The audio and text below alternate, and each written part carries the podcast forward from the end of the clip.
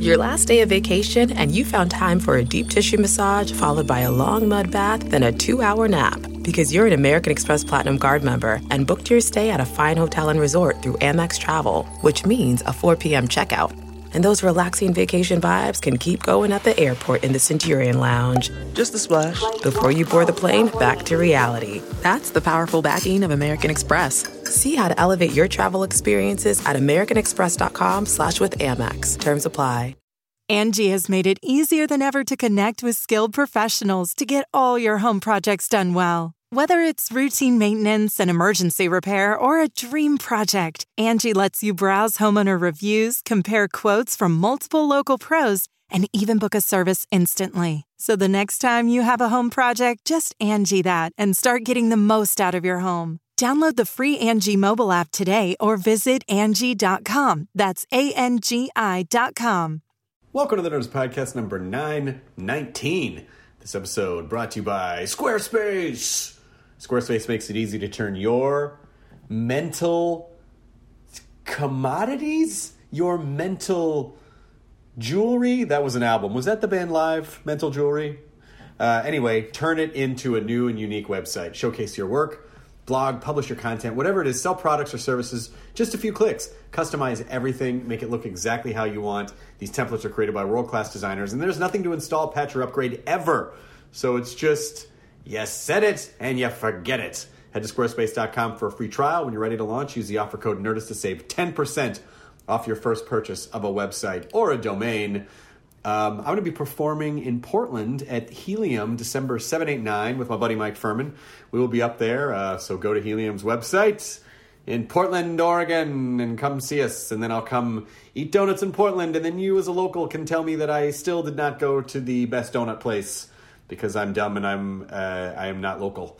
Um, but I will I will take the donut challenge nonetheless. All right, I'm doing it. I'm gonna I, you know Blue Star. I gotta go Blue Star.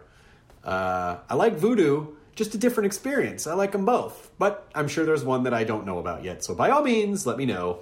Uh, also from the Nerdist Community Corkboard, Steph and Sarah write, we're huge Star Wars fans. We've been buying out a theater for a screening of each of the new Star Wars movies that come out this year when in line. We met a lovely couple who were also buying out a theater, but they weren't just having a fun screening with friends, they were doing it as a celebration of the life of their daughter, Zoe. Zoe passed away earlier this year after being cared for at the hospital for sick children in Toronto. Zoe's dad loves Star Wars, and everyone on staff made sure Zoe had a lot of great Star Wars things to make her hospital stay fun. So her parents wanted to say thank you to all the people who helped make Zoe's life wonderful by taking them to a screening of The Last Jedi. We were really moved by the story and how upbeat and positive these parents were in the face of something so awful. Thus, we decided we wanted to do something for these amazing people and fellow Star Wars fans. We've decided to have our own fundraiser for the Labatt Family Heart Center in honor of Zoe. So, if anyone's able to help out, any amount is much appreciated. We'll be running it until December 14th when we're planning to show up at the screening the parents bought and surprise them with the total. Please visit uh, tinyurl.com slash Zoe Star Wars. That's Z O E Star Wars to find out more info or donate. That is lovely. That is a lovely thing to do um, for these people who are doing the best they can in the face of the terrible, terrible tragedy, especially around the holidays. Well done, Steph and Sarah. Nick C was very tired of there not being a good database that listed all the comic book uh, first appearances and key issues. So he created one. Key Collector Comics is the world's first mobile app dedicated to quickly identifying key issue comics from the golden age to today. First appearances, iconic, iconic cover art, origins, deaths, artists and writer debuts, classic story arcs, many more instances that make a comic a key. Uh, comprise the database of over 7,000 issues. It also offers a simplified price guide, an approachable condition, condition assessment to embrace new collectors, uh, and offer relief to seasoned veterans. Comic fans can search by Tyler character and inventory the keys they own to see if the value of their investment as it fluctuates based on market conditions. And to make things even better, it's free. No ads, no freemiums, just key issue comics without the clutter. Oh my God, Nick, you have changed the game, my friend. Developed by a collector for collectors. Visit keycollectorcomics.com to download this app for Apple or Android. Uh, we we uh, sign up for we buy a lot of stuff in, in entertainment memorabilia auctions and there's uh, there's one auction coming up. Oh man, I don't know if it's profiles in history, but there's a whole Superman themed comic auction. I hope a Superman themed auction. So stuff from all the different Superman movies and comics and stuff. They got an Action Comics number one. They're hoping to get eight hundred thousand to one point two million dollars for it. I think they'll get it. You know, the, the there was a there was an original R2 droid that went for like 2.4 million or something crazy like that in the in the last uh, big uh, profiles in history auction. So who knows? You know, it is a collector's paradise. Actually, it's a seller's paradise right now because the internet, you know, it, it's it's really a bidder's hell because you're bidding against the entire world. Uh, I just bought a couple things today. What did I get? Well, I'll tell you. I got a Japanese Citizen Kane poster because you know, and then also uh, I bought an Oswald Cobblepot for Mayor poster that was uh, made for um, the second Batman film. So there you go. That's that's uh, all exciting stuff too. Probably no one but me.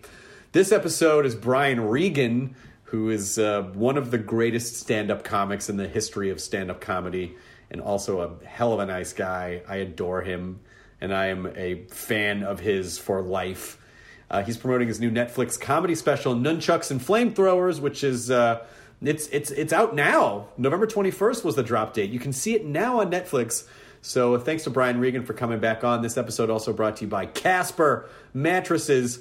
With three mattress models, the original Casper, the Wave, and the Essential, Casper mattresses are perfectly designed to soothe and cradle your natural geometry aka your head and your butt and your legs. Not to mention, the breathable design helps you sleep cool and regulates your body temperature throughout the night. And they're going to send it to you in a small, tiny box. How do they do that, you will say? But it doesn't matter because when you get it open, you're going to realize shipping was free, uh, uh, returns in the US and Canada. But you can be sure that the purchase is right. 100 nights risk free, sleep on it trial. You know, you're going to spend a third of your life on this damn thing, so you should absolutely be comfortable. Uh, you know, I got my mom one of these, and she's she's very picky, sweet lady, very picky, and uh, adores her Casper mattress. So get one for yourself. Get one for someone that you care about. Uh, start sleeping ahead of the curve with Casper. Get 50 bucks towards any mattress purchase by visiting casper.com slash nerdist and use nerdist at checkout. That is casper.com slash nerdist. Enter the off code nerdist for 50 bucks at purchase. Terms and conditions apply. And now it is time for the Nerdist Podcast number 919 with Brian Regan. Katie, roll it. Now entering Nerdist.com.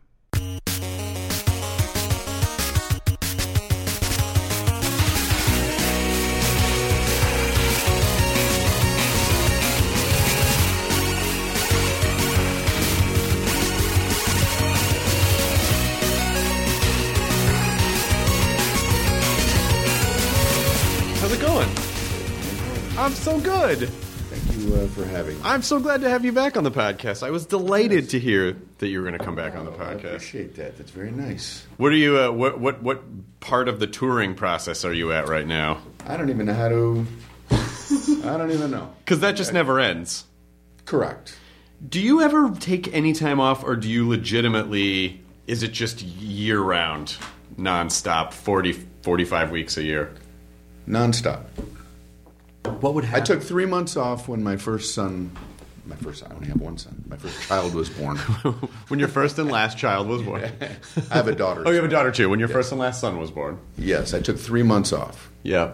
and uh, just to you know do the daddy thing. And my first time in a comedy club after that three months, I walked in and I saw this room full of people, and I saw the stage, and my heart just started pounding. Really? And I started going, Who in the hell do I think I am? You know, I thought, Who do I think I am? I'm going to get up there and entertain these people. Why did I ever have the audacity to think I could do that? But when you do it night after night, you don't think about it. You know what I mean? Right. Um, so it was very weird. That is really strange. It's funny. It's very. First of all, it's very comforting to hear that, because uh, uh, after my last special, I my work life got so busy that I just wasn't able to tour for a long time. And I only recently just started again, and I was super nervous before. I'm like, I don't, I don't, I don't have anything to say. I don't remember how to do this. These Right. people are going to be angry. Yeah. you know, I'm going to be on stage going, "So, what do you guys want to talk about?" you know, and uh, but it did that didn't happen. It was fine, but it, but but just that, you know, that, that- it's so funny to hear you say that. It, it really is a thing where if you don't do it, like if you just get off the horse for a minute, You got to like run really fast to catch the horse. He's not going to stop. I equate it to I, I'm not a good skier, but I skied a handful of times, and when the instructor said, "You're not going, you're not going that way. You're not going down the hill to the bottom. You're going over there." you know, you go back and forth. Yeah. And it's like you can go over there, can't you? Yeah. And I'm like, well, yeah, I can do that. He goes, that's all you're doing. You're going over there, and then you're going to turn, and then you're going to go over there. Until you fall and turn into an avalanche. That's right. Until until a cartoon snowball that takes you all the way to it's just hands and skis sticking out. That's right. Yeah, that's all you're doing. uh, and then from then on, that was the last time you took that much time off. Yes, when my daughter was born, I I took maybe a month or a, two months off, but I had gone through that experience, so I wasn't as frightened when I went back. Right. Um, yeah, you know, I think it's just from getting on there every night. You you know, you just you don't you don't have time to, to see the why you should be afraid. I want to ask you about because now now it's been 19 years for me, and I feel like I only just figured out that I don't have to be so precious about jokes. Where you say like, "I gotta write a joke, gotta make this funny, gotta be a joke." That just sort of going up on stage and and just being as opposed to trying to do something. Do you feel like when you're writing, like I have to write a joke, or do you just feel like, oh, the way that I express this is just naturally. I know what the rhythm is because I've been doing it for so long. Wow. Uh, I'm, I, I still feel like I want to have a bit that has some type of beginning, middle, and an end to it. Mm-hmm. You know, um, I might wing it a bit when I'm on stage. I mean, I tape every show, but I do just. Uh, I, I want to have some idea of where where I'm going. I, I think it would be too strange for me to not have at least some idea of where this bit is going to go. Right. Do you listen to all the sets that you tape? No. Yeah, me neither. I used to. Hundreds of them. I, I when years ago, I, I, I was like so. I don't know. I, I, I thought that I if if this was out, what I was going to do for a living, that I had to work at it. But I, I got to the point where I hate I hated my act. I hated it.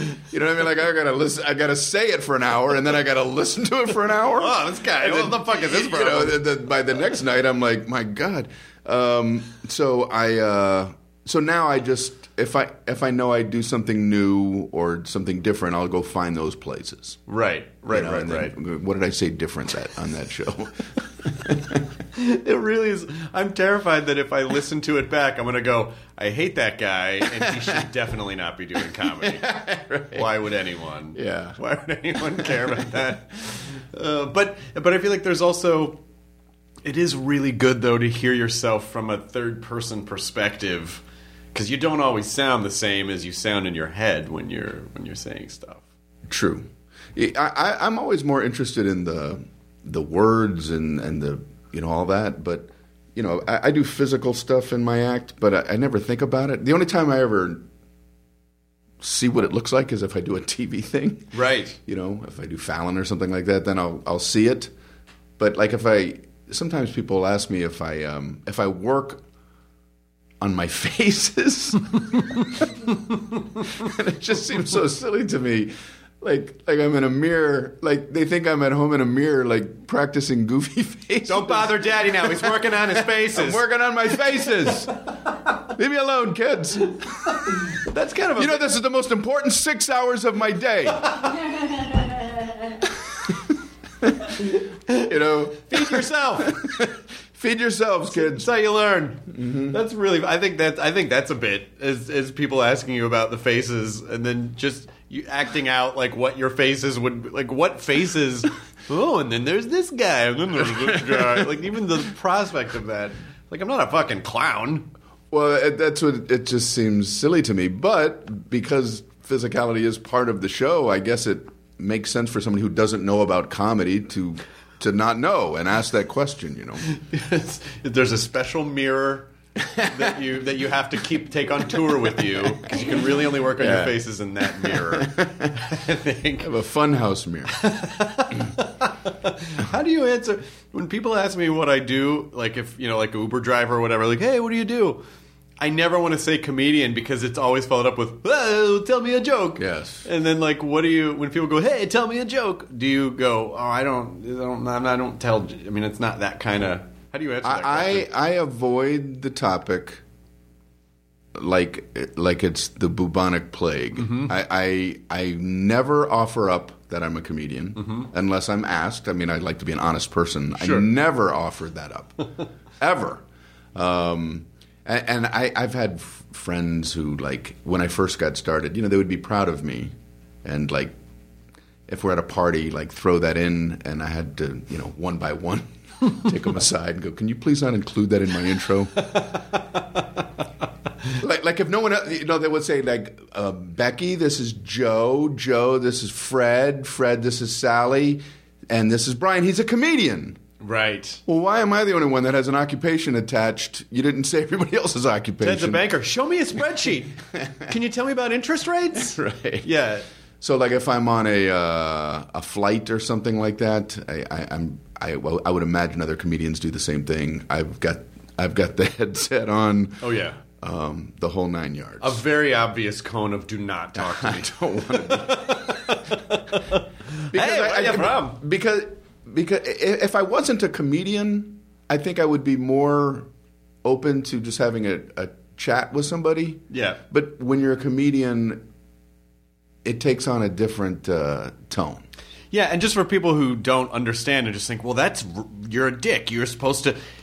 Stand up comedy is not the same as party jokes. And when people say make me laugh or say something funny, I think in their mind they're expecting, like, oh, you'll be the funniest guy at the party. And I feel like a lot of stand ups are often not the funniest. Like, party funny people are different than, like, s- Right. stage performer people. Yes, I, I think I agree. I think that um, stand-up comedians are usually the person that is watching the goofy, funny party guy and elbowing his friend and him. making a joke about that guy. That's who the comedian is. being judged- The other guy isn't a good comedian. The other guy just has a lampshade on his head. The comedian is the guy elbowing the guy. Check out the guy with a lampshade on his head. I should write that down. Yeah. It's pretty good. Should I bring a lampshade on that? yeah, right. Put it next to my face mirror? Yeah. Yeah. and then, then the comedian, of course, will then go home and judge himself and be very angry and uh, Yes. alone and, uh, and upset. I mean, do, do you. Um, do, do you devote time to writing like a s- like scheduled time like from 10 to 3 I'm going to write or do you just is it, do you just write stuff down as you think of it A- as I think. I just go through my day and whatever pops into my head. Um, you know, we all have the iPhones now, so I can just um, you know put it in the Note app.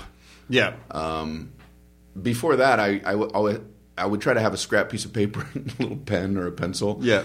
And uh, I remember walking around one time, and sometimes your brain is going, and sometimes it's not. And I remember just walking around and seeing all kinds of stuff, and uh, it was in Baltimore, and I just kept stopping and writing things down. But I was walking back and forth, and I was thinking, whoever owns this business here thinks like I'm casing the place. Oh, You 100%. Like I'm stopping and writing, you know, that there's no security guard by the front door, you know. um, so then I'll just I'll take these ideas and just try them out on stage. I often I just like to see who's in the Seinfeld Birbiglia school of you gotta write like it's a job. You gotta write eight hours a day. So, somebody, uh, I, I f- I forget who. I heard somebody say that you should do that as an exercise. Just sit down in front of a blank piece of paper. So, and, and just write for an hour, and whatever comes out comes out. I didn't use a piece of paper, but I, I got on the computer, and I just sat there, and it was it was torture. I, I didn't I didn't enjoy the experience at all, and I don't think I got anything out of it. Just a bunch of nonsense came out. You Yeah. know, it just. And I'm sure it works for people. For, Sure. for people to say that that works for them, I'm sure it does, but it doesn't work for me. Yeah, but I also think uh, just going back to your scrap of paper thing and casing that. it- if you were to lose your note, like leave your hotel in a your notebook in a hotel or something, and someone would pick it up and go, "Oh, what's this?" and they'd start leafing through it, they would be like, "Well, this person is clearly a serial killer," because the way that I think a comedy notebook is just it's just such random thoughts and ideas that aren't connected to anything. Right. So you, if they didn't know have the context of this person's comedian, they would think you're a fucking lunatic. There's no Well, well, one time I, uh, when my first CD came out, I had to come up with track titles, which is harder than coming up with the comedy. like, like, like, I don't know what to call these things. They're just two word things, and like, well, make them clever. You know, like I don't know how to do this. So I was on a flight, and I had to come because it was a deadline, and I had to come up with these track titles. And um, this was before cell phones. I I landed and I had to go to a payphone to call the guy who was going to put him on the thing. And there were people next to me that I just can only imagine what they were wondering when I'm on a phone going, um, stupid in school, donut lady, monster trucks. Going, what, is this guy betting on horses? What- What, what is, is this a drug deal? What- what's this guy doing? So you're going to need to get off this flight. Yeah. this is clearly you're clearly a terrorist. There's clearly something going on. I mean, it. Uh, you know, your your comedy is so um, inclusive and friendly and fun. I guess you probably don't. It's a it's a very serious time in the world, uh, and it's it's a strange time for comedy because it's just. There's so many things where it's like, ah, I don't know, don't talk about that, or you can't, or someone's to be upset. Or, but your comedy isn't really, has never really been. Uh, I don't think anyone would go. Brian Regan's a super offensive comedian. But have you ever been in a in a situation where there's just like a goofy joke and someone's like, "Hey, come on, you can't." I, but I feel like your comedy isn't really about anything like that. I, I think when when I first started, I, I had a joke. I guess you know sometimes you like you, you you're naive about things, like you don't realize that words do have power and, and saying things do mean things to people. I had a joke, and I, I don't even remember what the punchline was, but I I, I mentioned an epileptic in the punchline. You know, like somebody like Yeah. was epileptic about somebody flailing around or something like that, and Yeah. not even realizing there are people who have epilepsy. right, right, right. And to me, it was just like word. It was just it a- was a, a word. a goofy thing. And um, somebody came up to me after a show and said, "I really enjoyed your show, and I just want you to know that I am epileptic, and I wasn't too keen on that one joke." Right. And um, I, it meant something to me. You know, I was like, I, I took the joke out. Yeah. I, I'm not interested in hurting people's feelings or anything like that. But but at the same time, people want to say things. You know, like I've been doing. I've I've been including in my act things that would be surprising to people. I have jokes about guns, gun control, um, Kim Jong Un, uh, things like that. That you know, I think people might go, "This is a little, this is a little off the beaten path." For, Right. for Brian. But uh, you know, I, I don't like to paint myself in a corner and just be a one-trick pony. I want to talk about what I want to talk about. And also you know you when you it's kind of interesting that I, I think with when you you know you're on that the tour cycle because every time you go to a town again you got to have new stuff. Right. and if people see the same it's like it's so weird. People want they want to see something that's in the realm of something that they expect and feel comfortable with but then if they get too much of that they're like well i didn't see anything new. But if it's too much new types of stuff they'll go well this isn't like the old like well how do you satisfy you know both both of those desires that you, people you- have you just you you can't. You, you just have to do what you want to do. You know what I mean? I, I years ago I was out on the road and I used to have this joke about dogs barking late at night and wouldn't it be weird if, if people did that? You know, if, if a guy went out on his porch and just went hey hey hey hey like like what's the point? So that was the bit. And um, so I do a show. I was in Jacksonville. I, I thought I had a pretty good set. I walk off stage. There's a woman at a big table, and she grabs my arm oh no and says, "You didn't do the dog. I brought everyone to see it, and you didn't do it. Thanks a lot." And just and just threw my arm off like it was a rag. And I was like, "Wow." I just made people laugh for an hour, and this woman is mad at me Because you didn't do the dog. because I didn't do the dog. I paid a lot of money to hear the dog. You didn't do the dog. Do you want me to do it now? It's too late. you didn't do it before when it counted. Right. Well, I could do it now. So, uh, But that's a very specific case. Like that's that's not the. No- I mean, that's but the- usually, usually people like to hear new stuff. They do. Uh, but people also like to hear older stuff. But but I, I can't. You know, I, I'm I'm more interested in the newer stuff. Yeah, I mean, because uh, jokes are magic tricks, and once people see the trick, they're just like, okay, well, I've already gotten that that rush of Right. of seeing the trick for the first time. It's difficult to to do it again. But I would imagine, like, you know, people like you or Gaffigan, I'm sometimes be like, oh, if if Jim did the hot pockets bit at some point. What a fun, you know, like I, I think they do, but it's just not the same as music. You can't hear the same joke over and over and over again. I- yeah, I mean, people do request bits that they've heard before, and I will do those like at the end of the show, a couple of them.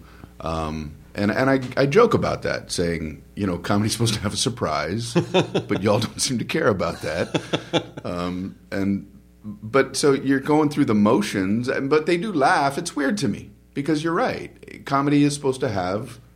You're not supposed to know where it's going, and if you know where it's going, I don't know why that would be entertaining. But I guess maybe they just like to watch the person do it. I don't. or just hear it or experience it or something. But but then what would happen is you go you'd go okay I'll do the dog bit. So you know dogs bark and what if someone out came out on their porch and then people in the audience would go hey hey hey hey hey like they would do the punchline before Right. But then I feel like that's more of a Rocky horror comedy experience where people like throwing toast. yeah exactly where they're throwing they're throwing Yes, toast you know or, or getting involved in that way. When, when when I first started, I was at a comedy club in Fort Lauderdale, and I used to do a uh, a fake impression. I would say, "You all like impressions?" And they would go, uh, "Yeah." And I go, "All right, hang on." And I would turn around and pretend I was doing something with my hair, and I would come back and go, "You got anything to eat, man? You got anything to eat? Because I'm starving." And then they would stare at me, and I would say, "That's uh, that's Randy Johnson.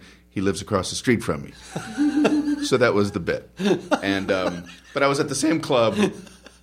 I was at the same club for uh, like a couple years, and um, so locals started to know the bit. So I would go, "You got anything to eat, man? Because I'm starving." And people would yell out, uh, "Randy Johnson." so I had to pretend like I didn't know what they were doing. I would like, "Huh? No?" And I would go, "That's Ed Brown. He lives across the street from me." And I would salvage a laugh. well, after about two years. I, I did the bit one night. I go, uh, "You got anything to eat, man? Because I'm starving." A guy goes, "Randy Johnson," and I went, "No." And another guy went, "Ed Brown." No, like, it's Sandy Johnson, Ed's wife. Ed's. They're very well matched and they're always hungry. So fuck you. Yeah. As the mic, you push the mic down on stage. Uh, that night I went home and said, "Are there other comedy clubs in this country that I could go perform at?" Or you just have to get new neighbors. I'm sorry. Could you please move because I need a new. I should go on on stage with a phone book and go no, and then just go to some new Ralph Edwards. Nancy Padilla.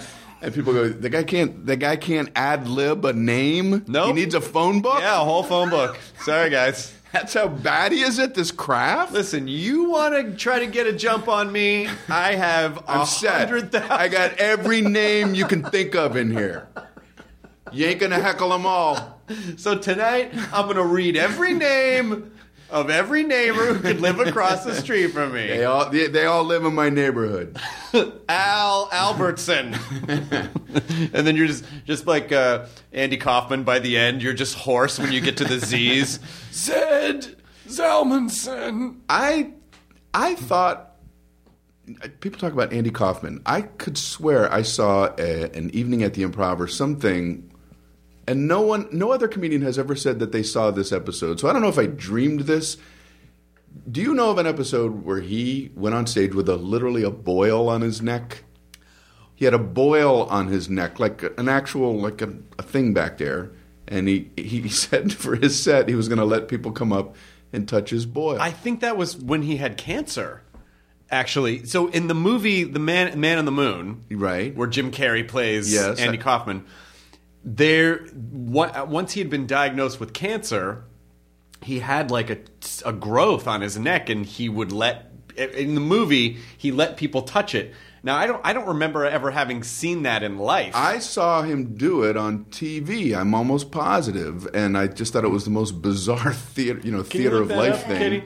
Yeah, but And, and he had people come on stage, and they had to wash their hands. They had like a bowl of water, and they would clean their hands, and then they would touch touch that, and then clean their hands again, and then walk off the other side of the stage. So then the next person that came up is just washing their hands in boil water. I guess he didn't think it that far Right, through, that but through. Uh, Yeah. Uh, but they definitely in the movie it was within the context of that he uh, was d- dying already and that it was like just this the this weird way that he was kind of trolling the audience with his illness but I don't know if that is so the fact that that was something in the movie and the fact that you think you saw that on television leads me to believe that you probably did see that I, I, I, I'm almost positive I saw it somewhere, but I I don't never. know what this website is, but there's the story there. Okay, This website is. so it's a story about it.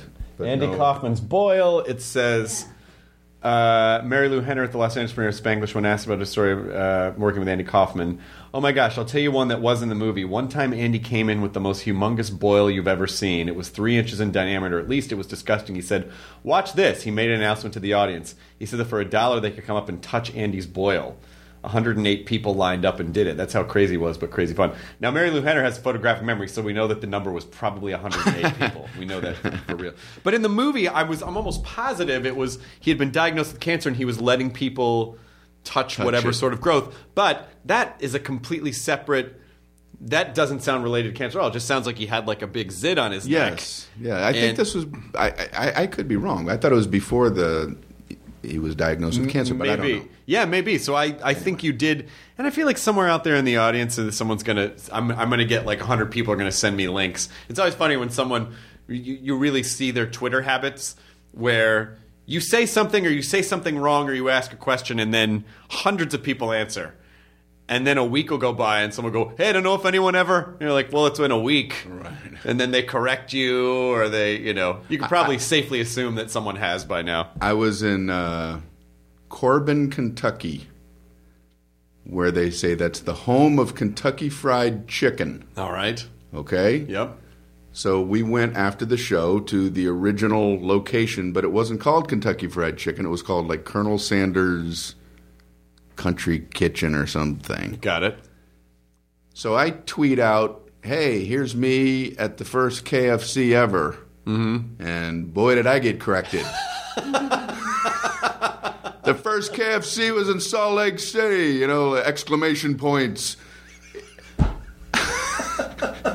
You So- so- fucking idiot! so- Why are you so mad? So I guess he, he created Kentucky Fried Chicken in Corbin, Kentucky, but the first KFC was actually in Salt Lake City. So you are right. If you say something incorrect in the Twitter sphere, whoever has the correct info will let you know. Not only will they let you know, but it's within. The, it's under the banner of like you fucking moron. like it's not even a. Hey, I just thought. I mean, you know, some people are very polite, but other people are just. Uh, they just. They just want to unload. Well, the, the guy who, who corrected me was was polite about it. Oh, but- good. but That's was nice. Just, That's um, good. yes. Okay. So why don't we why don't we let people correct us? Yeah. Um, I don't know about you, but my I I love the first president of the United States, Franklin Pierce. Franklin Pierce was, He was the- arguably the best president. the best and the first. He Yeah. was the, the first president of the United States. He had a wooden nose, he had a wooden nose. and he rode. A, he rode a, a, um, a, a dachshund. A mule. A mule dachshund. a mule doc. It was a hybrid mule dachshund, and I don't think this this information is not disputable at It's all. It's not disputable. Yeah. Everyone knows. Everyone knows that's what we're taught in schools, and that's what we 100% know for a fact. I, the fun thing about that is that people, I feel like people have a sense of humor, but the internet does not have a sense of humor as a whole. funny. So no matter how how obvious, you know, like if I went on Twitter and said, uh, "Boy, I sure love the first president, Franklin Pierce."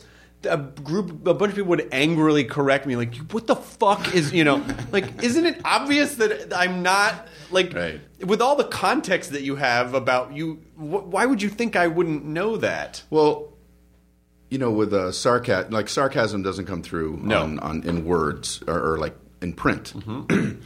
but with all the emoticons, isn't there like a thing? Like you should be able to underline the sarcastic words and have them be like a weird font. I think it should be Where, where, where if you read that, you go, "Oh, this, this is is sarcasm." a joke, or it's an or it's an emoji that's basically just David Spade's face from like SNL in the nineties, like, mm. and it's like you know, okay, well, Yeah, okay, so he's, he's don't take this literally. yeah, please don't take. That's what the internet's great at taking things literally. Have you ever been on? Have, have you ever like just walked off stage for any reason, like mid set, like? th- th- Just the crowd seemed violent, or just like you, something didn't go well. Did you? Have you ever had a moment where you're just like, "Thanks, good night"? For just- uh, sound reasons, I was performing in a theater in San Diego, and the sound was, you know, I, I was getting heckled from the back. We can't hear you. Which, so you know, I, it's like a bizarre. Like I'm like, well, how about now? And no, can you hear me now? You know, and it just felt so strange, and uh, so I thought it was pointless to be trying to do comedy to people that can't hear it. right. So I said, let me let me leave the stage and let's let the sound people see if they can get this fixed up. And did they? They did. Um, my tour manager at the time, uh, Andy, very good guy, Andy Levitt. Um, he went out. I, I he says we're off stage. He goes, okay, it's fixed. And I said, well, it was cutting in and out. Oh. and he goes, Great for your jokes, by the way. I said, just go out there and, and test it. So he went out and said, uh, ABC, and then he just left the stage. I, went, I said, you got to do more letters than that because it's cutting out. Like, a, he, so he goes, he, I said, go out there and do more of the alphabet. I swear, I swear. This is in front of like a thousand people. So he goes back out and goes A, B, C, D, and he, he messed up the alphabet he forgot the alphabet like halfway through, and everybody started laughing. then he became your opener. Yeah, yeah. Now, now he's my opener. Now he just Andy Levitt reads the alphabet. Andy Levitt does the alphabet. reads the alphabet. He's got to read the alphabet. He's got to read it. so, uh, so that was the only time I left the stage. But then and it it ended, ended up being working out. That's fine. Those are kind of fun moments, though, because it. I feel like when things go wrong in the body of a show, it creates a real sense with that immediate group of a community. It's like, oh, we're all experiencing some weird thing together, and that's fun. That makes this special and that makes it unique, and we all got to be a part of it. So those that does that stuff piss you off when that happens, or does it be like, oh, okay, well, we'll just sort of roll with it and figure it out? I, I where I perform now, like you know, it, it's usually pretty decent atmospheres. But you know, when I was doing comedy clubs and bars and stuff like that, you'd have weird things happen. And um, I, I'm not that good at being an MC of a brawl. you, know? you know, not that there were a lot of brawls in my shows, but you know, it, it's like I, I, I some some people are better at that than others. You know, um, like if somebody's being kicked out, I, I don't like to be the kind of guy that's emceeing that. Right. You know, I would rather that just be done discreetly. Um, I've seen people just leave the stage while somebody gets kicked out or whatever. But Yeah. I don't know. I've had people. Um, uh, I had a guy in Madison, Wisconsin, at Comedy on State once. He was sitting in the front row, and I like to talk a lot to the crowd because just like it just makes it fun for me. And I, you know, I I go, "Hey, what's going on?" And I put the mic under his mouth, and he just his eyes got really wide, and he just shook his head, and his jaw clenched, and I was like, "Are you okay?" And he was like, "Don't!" Like he was just instantly mad. And I go, uh, and I said to his friends, like, okay, he's, is he okay? He's not okay. And he stood up and just start. You, oh, it was he said, get that fucking thing out of my. It was something like Wow, that. yeah. And the crowd was like, whoa. And uh, I was like, all right, let's you know. And he stood up and just angrily stormed out. And uh, everyone started booing. I was like, yeah, let him have his moment. You know, like he's you didn't, I, you're not. No one's required to talk to me. It's totally fine. Uh, if I had been any less experienced of a comic, it would have been like a disaster of a show. But then afterwards, he came up and he was like, and I thought, oh, he's going to hit me. I don't know what I said. I don't know what button I pushed. And he was just like, I'm really sorry, man. I'm, I just have a tremendous social anxiety. And I was like, front row, maybe not the best place to sit for that. But, Right. uh, Wow. you know, but he was really sweet about it. And it actually ended up being, and I was like, no, no, you don't have to talk to me. It's totally fine, you know? he has a weird way of dealing with it. by saying, "Get that fucking thing out of my face." by drawing the most attention. As you- There's a better way to, you know, to not be noticed. Poor guy. I felt awful because I, you know, I understand anxiety, and and so I just I felt bad, but there was no. He was so anxious in the moment that he wasn't able to convey that, so it was just an immediate guard dog response. Get that fucking, you know. I'm like, why? Are why is he so angry off the bat? Well, I have um, I have social anxiety. Um, I, probably a lot of comedians have might have it, or some do. You know, and then we get on stage, it's a different thing. You know what I mean? It's different than being in a small group of people. But I remember being terrified when I was a kid. I went to Catholic school, and the Monsignor came into our class, and one by one gave the report cards out. Oh no. Um, and he would like take the report card and he would bring the, that kid up and say a little bit about their grades. No, that's awful. yeah, in front of the whole class. And he was going alphabetically. I'm Regan, so I'm like uh-huh. towards the end, so I get to watch half the people go up there. And I just remember sitting in my chair, petrified, that I had to go in front of the class. I didn't even have to say anything. I had to just be in front of the class while the Monsignor gave me my report card. So it's weird that that kind of petrification would lead to somebody actually being on stage, you know, and telling jokes. But you know what's not weird about it is that in that situation, you were not in control.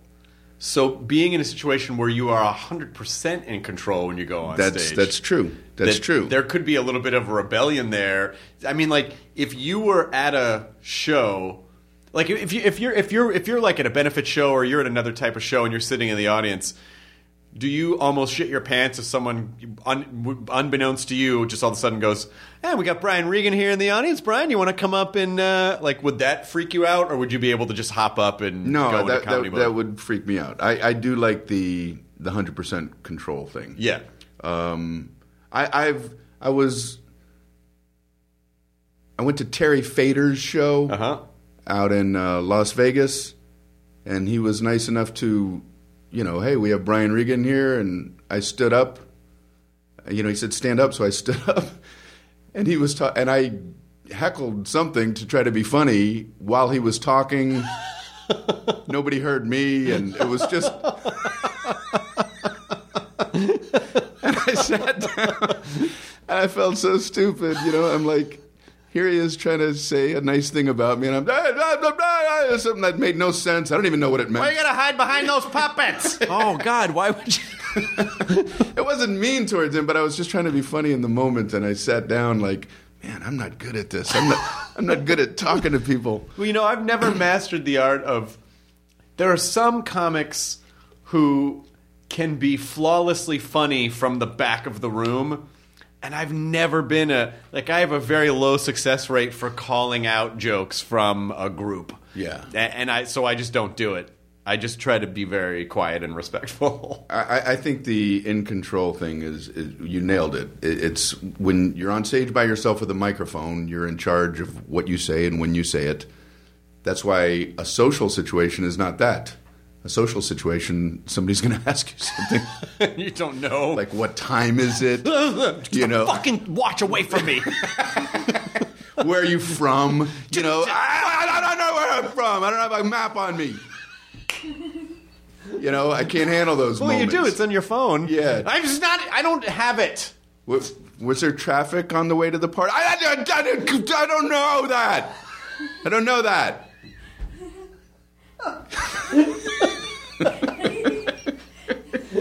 I don't know the traffic and the time know there's or where gonna- I'm from. I don't know all those things. It's a fucking test. Is that what this is? I knew it was gonna be a test. I thought this was a party.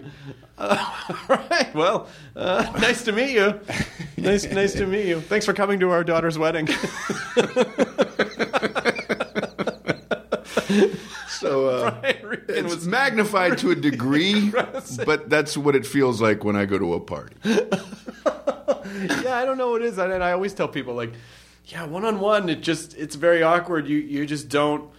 I mean, I went to a, a movie screening last night, and it just I don't know how to be at a I don't know how to be at parties. I don't know what I'm supposed to do when I talk to people. And I, you know, I've done thousands of these types of chats But in a situation like that, I don't know how to talk to people. I don't know what to say. My mind just goes blank. I just get nervous, and I'm like, I don't, uh, I don't know. I, I don't know when there's a group of a party, right? And there, it, there's a lot of people around. You know them all, or even if you don't know them, you know you want to mingle.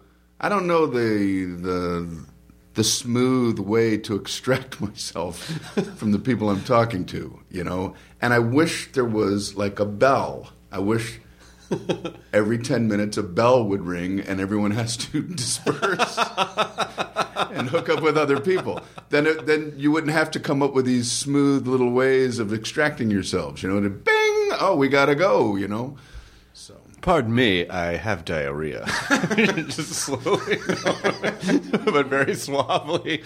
Or someone just goes, or you just at a certain point just go, time! And then you just walk away.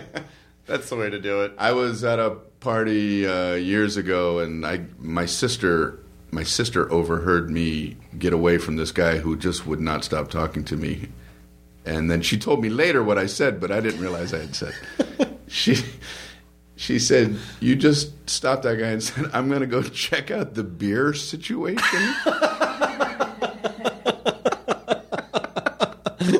so I went into the kitchen and looked in the fridge. I was checking out the beer situation. You, so you were like It was followed important. through. It was important that I had to get away from that guy. But I, you, com- you, but you, but you were. That was a lot of integrity. You actually did go check on the I did. beer I went situation. to check. eh, there's plenty of beer here for everyone. Situation's Beer good. situation is good. But what if you, when you got back out, what if the guy was like, "How was the beers?" That you're like, uh, Yeah, can we pick up where we left off now that you've checked out the beer situation? I wonder if Catholic school, because I went to Catholic school too. I wonder if that's where a lot of us comedians got damaged. You know, just the the whole. Uh, you know, I mean, I I actually I had a fine time at Catholic school. I don't. I'm not, not trying to disparage it, but just that sort of that culture of guilt and like don't don't you're not better than you know like that oh something good happened you better feel bad about that you know and if you're not then you're gonna you know it's a lot of that I had a, a nun. I went to Catholic school, like I said. I had a nun uh, yell at me like her face was like beat red because I was. She found out I that I ran to the playground. whoa I mean, there's some horrendous things humans can do, and she's like, "Who do you think you are?" Running to the playground. In my mind, I'm trying to process this. So I, yeah, I was running to the playground. I'm a I to child? Play. I was I wanted to excited. play in the playground. there's a time limit to this stuff i I needed to didn't realize I had to walk until the playground started. I didn't know there was a line in the sand like walk, and then when you're in the playground, that's when you play. but uh, but the the the the the who do you think you are paradigm is interesting in this situation because you I'm sure you didn't go I'm very special I'm going to run it to the to this playground It was um. Did, was she was this within the realm of expected behavior from this particular nun or was this I had, you know, I had eight eight years of uh, grade school, then four years of Catholic high school. The Catholic high school was brothers that would teach, but it was nuns in the grade school. And um, I one time went. We had relatives down, so we went to the beach. I got a really bad sunburn, and the next day when I was going to school, the fact that I would have to ask my mom to, I my mom to write a note asking my teacher not to hit me oh no because of the because I have a sunburn. yes I mean, the note should be, "Please don't hit my son." Period. ever Not, please don't hit my son because he has a sunburn. just for today Don't hit him today.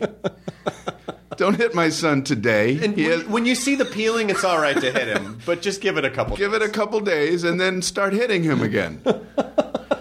Jesus.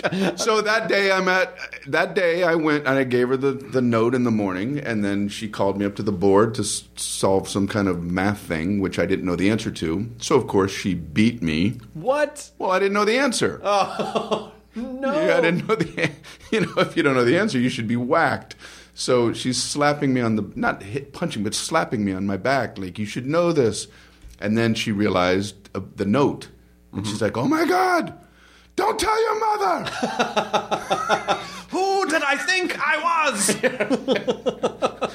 so, I, so she and I have to be like a team, like keep inf- info from my mom. You know. and by the way, you have to be a team with someone who was striking you. yes, you. yes. Now we're together as a unit, keeping this from my mother. Yeah, that is a really fucked up place to be as a kid because you don't know. It's it's sort of being in that weird p- place of you know when you're a kid you're constantly trying to figure out like where what the balance of power is because you're always trying to figure out where you land and what you can get away with and what's okay and what's uh, acceptable.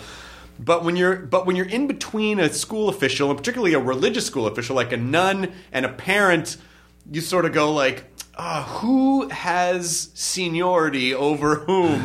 Who could I go to and it would be okay because they would ju- they would have the last word. Yes. I, I, I- one little bit of power that I was able to do is I would ask questions, and I would always mix up the words um, number and letter and paragraph, just because that was the only power that I had, was to say it wrong. But all the other kids knew that I was doing this, so Yeah. like I would get giggles and laughs from them, but the teacher never caught on, and I was, I- and she'd yes, Brian. I was well, I was, I was looking in the history book at um, letter three, um, number number C.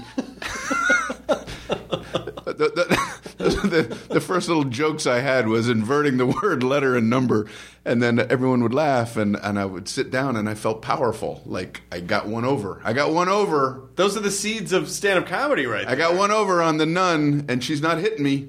You know? so the trick is just to, they're really funny. It, before your shows now, Brian is a sunburn today. If you don't like any of the jokes, please don't hit him. Please don't hit him. Please don't come up and hit him. Please don't hit him today. He has a very bad sunburn. If you do hit him, he's going to figure out how to keep it from his mom. It's not going to. It's not I, pleasant. w- I wish I had that note. That I wish I had saved the note. Please don't hit my son today. Well, it's funny that you said when you said you were you were you were taught by by brothers like the Christian eh, brothers. In, in high school. They yes. like I I remember there was a there was a a high school where I grew up that was taught by bro- I didn't go to it and it was notorious for they would just like hit people with rulers and just whack them and knock them around. I mean, it was I got hit in the arm by a brother um, for not having not having read what I was supposed to read, and uh, he was just walking up and down, the aisle, and he goes, uh, "Did you did you did you read the assignment?" I should have said yes. should, I should have just said yes, I did, but I said no. So he punched me in the arm. So I, like I had never been punched that hard in my life. Like it was like to the bone. Like I and I wanted to cry, Right. but I'm in high school and you can't. You know, I'm on the football team, Right. So, but I, I remember that punch to this day. So Did it help? So read your assignments, kids. read your assignments. Oh, people don't get punched anymore. If Yes. you take it, if you take a child's phone away, it's you know considered uh, mistreatment. So Mm. no. So the good news is, I don't think people get whacked anymore. But what a fucked up time when you could just hit someone's kid. I'm sure it's frustrating to be a teacher. I'm sure it's annoying that kids don't listen, but you can't just hit them. I, I I told you I've, I've got the two kids, and um, they're both great kids. And one time, my son, I put him in timeout. Mm-hmm. Like I've never ever hit them ever, but one time I put him in timeout. I- He was like two, and I don't even know what he did, but and he was sitting in a chair, like, and he just gave me this look that was so it crushed me. And I was like, get get out of that chair. Come over. You're not in whatever that was, whatever that timeout was. You're not in it anymore, and I'm never going to do that again to you. The punishment zone. yeah, it just felt awkward. My parents never hit me. They were very cool parents, though I do remember, I think because I was a fucked up, manipulative little kid, I was acting up in a restaurant. I was probably four years old.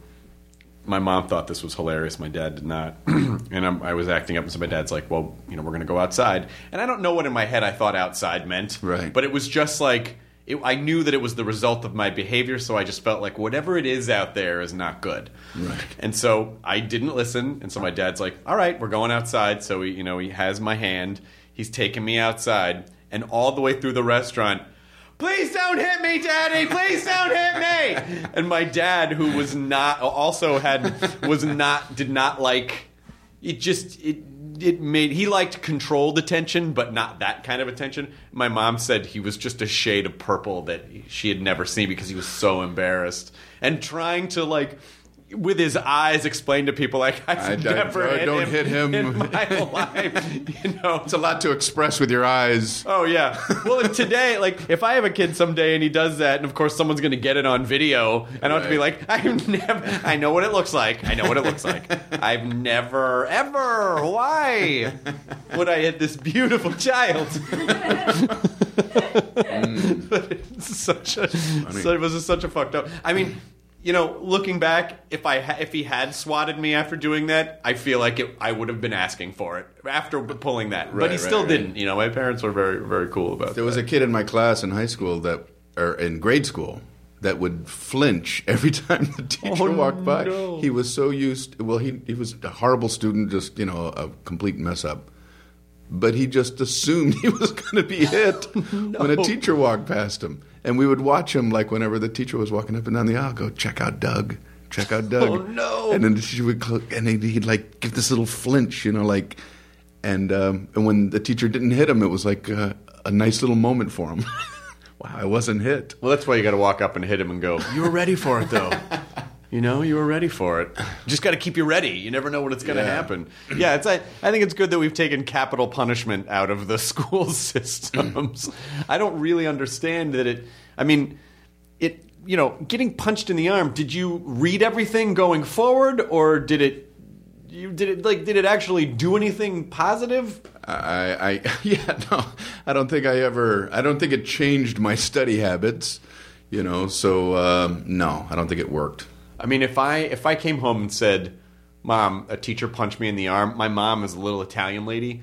She would have probably lit the school on fire. Like she would have fucking. It would have been a a a, a, a thunderstorm through there if anyone had laid a hand on me. Well, I told my mom. She goes, "Well, you didn't have a sunburn, so so it was fine." Did you ever say to your parents like, "Hey, I don't know. This just feels like it's not okay. Are you sure you guys are okay with this?"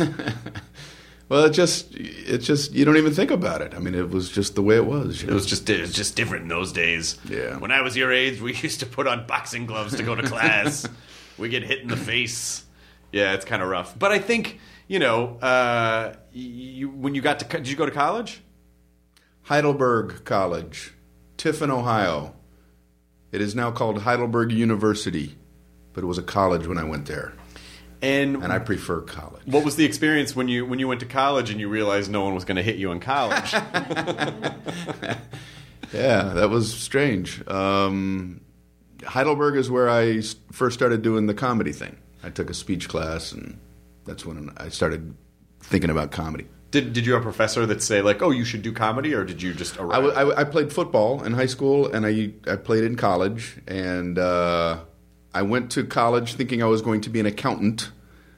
I went to my I didn't like accounting at all. I went to my football coach and said, hey, I don't know why I'm here in school. I'm all disillusioned and everything.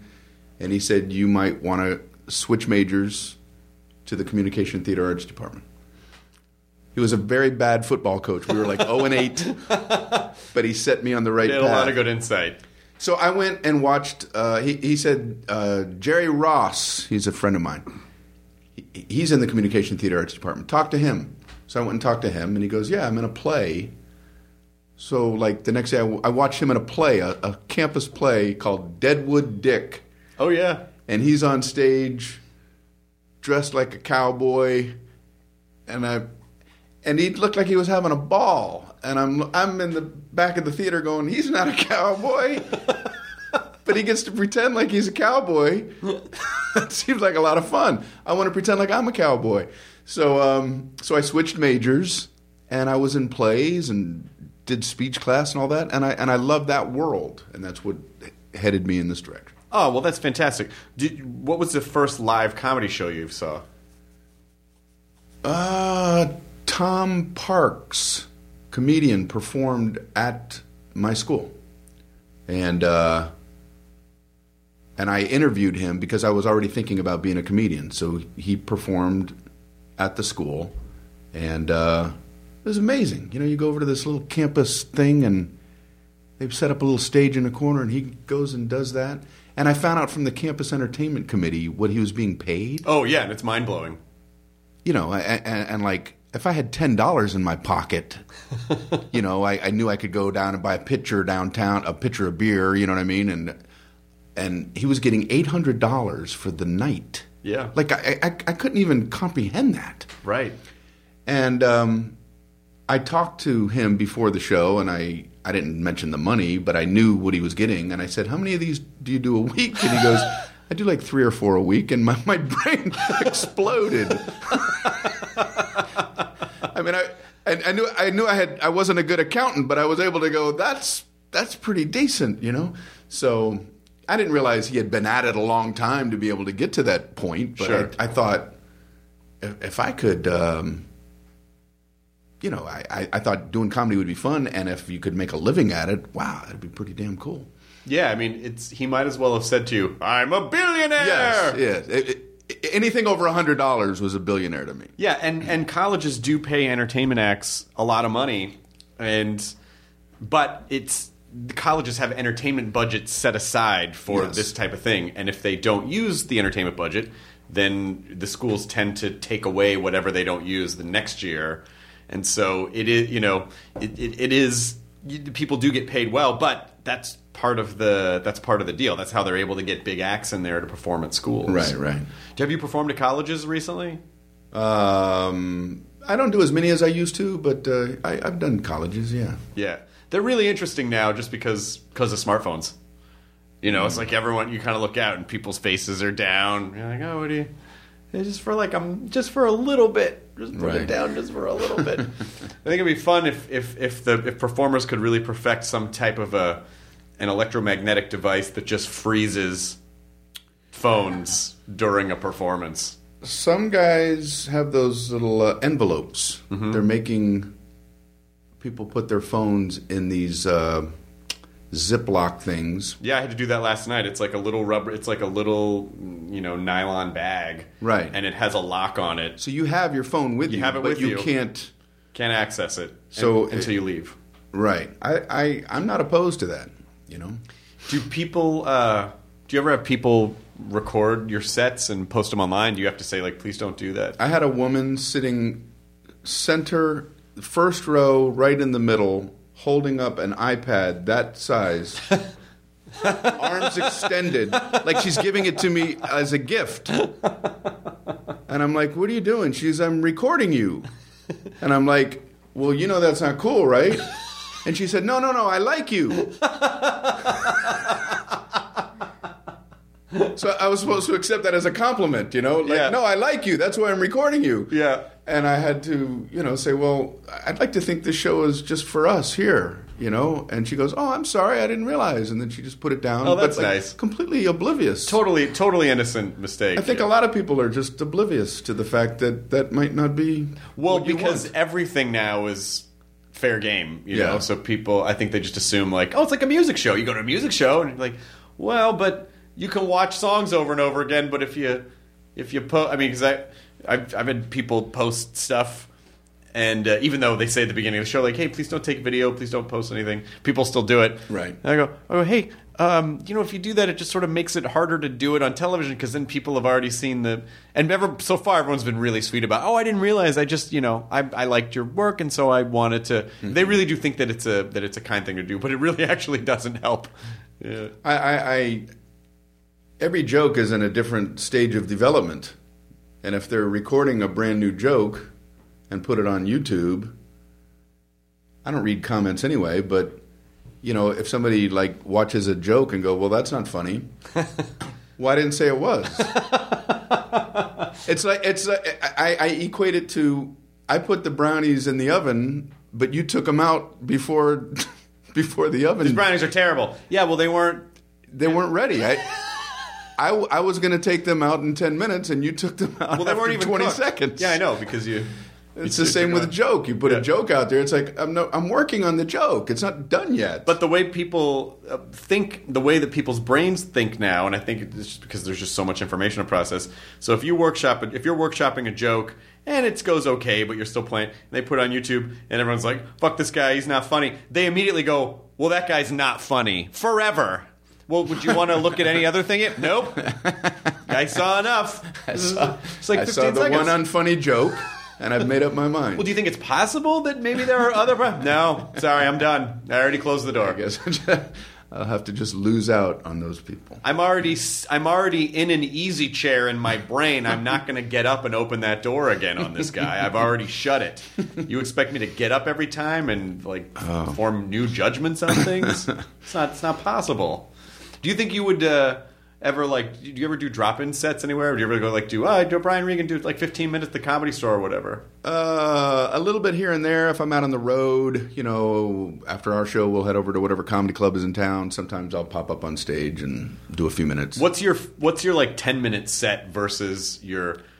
I'm not good at it.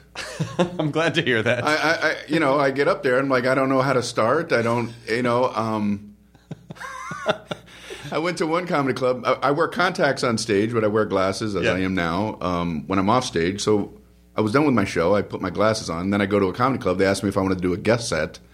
I, I never go on stage with my glasses on. And I'm on stage, and I wasn't doing well, and my glasses started fogging up. and I thought, I look, I look like a like an amateur up here, you know, like I'm I'm fumbling around. I don't know what jokes to tell. My glasses are all steamed up, and they're like, "Is this the guy that they just introduced as having performed over at the the theater down yeah, that's the the street?" thing. Is you're like, I just performed to 3,000 people. Yeah, and and they're like, "We, we don't believe it." No, I was there. No, a guy that was there didn't have glasses. I know, but I, I just put them on. I'm, I'm not good at it. It, it because it's like I mean I I've done comedy clubs all my career, but lately it's it's different in front of a larger group, and then when you get in front of 40 people, it's a weird thing, and I, and I you know my t- I have to calm it down. You know, like I mentioned earlier, I'm very physical. You know, to be doing this goofy to do the faces I've worked on. Guys, please, I worked on all these faces a really long time. Could you please just, just Please. We can't see them through the fog on your glasses. That's one of the phases. Uh, yeah, so it's just it's a different kind of thing. But I, I should do it more than less so I could get better at it again. Well, well, yeah. I mean, it's a when you're when you're used to performing for people who know who you are, which is a great thing to do. It's real easy to forget how to perform sometimes for people who don't give a shit about you when you walk Yeah. on stage, and you have to. It's like. You know, when people buy a ticket to see you, you've already they've already won them over because they're buying. But when they're just going to see comedy, and it's like, oh yeah, there's a minute where I gotta like win them over so they know that the rest of the jokes are okay, and it's very easy to forget how to do that. And, and I'm not, you know, like I have this weird level of success. Most people don't know who I am, even in a comedy club. Like if they bring me on, I have to beg the MCs, please don't say I'm a special guest. because I'm going to hit the stage and half the people are going to go, I've never seen this guy before. you say special guest, they're expecting Jay Leno or Right. you know something like that. Um, so I ask them to downplay the the intro, and then when I get on stage, I, I get like these looks like we've never seen this guy before, you know, um, which is fine. I don't care ego wise, but it's uh, it's hard comedically sometimes when you have to like, wow, I got to win these people over, like you said. This next guy's uh, trying out comedy for the first time tonight. Okay, well that's the opposite. Uh, I, Kermit Apio, very funny comedian. Um, I was performing, and he was at a, he was performing at the comedy club in the city where I was at. So after my show, we went over to where he was performing, and he asked if I would want to do a guest set. So I said, uh, sure. And he goes, I want to bring you up myself. So I said, ah, that's very kind of you. So he was headlining. So he went on stage, did a few minutes, and said that he wanted to bring up me. So he brought me up. And the moment I hit the stage, the waitresses started dropping the checks. oh yeah, best time. Like that that instant. Mm-hmm. And I I said, Kermit, you brought me up to do your check, to eat your checks? and he started howling from the back, it was completely fluke. Like he didn't do it on purpose.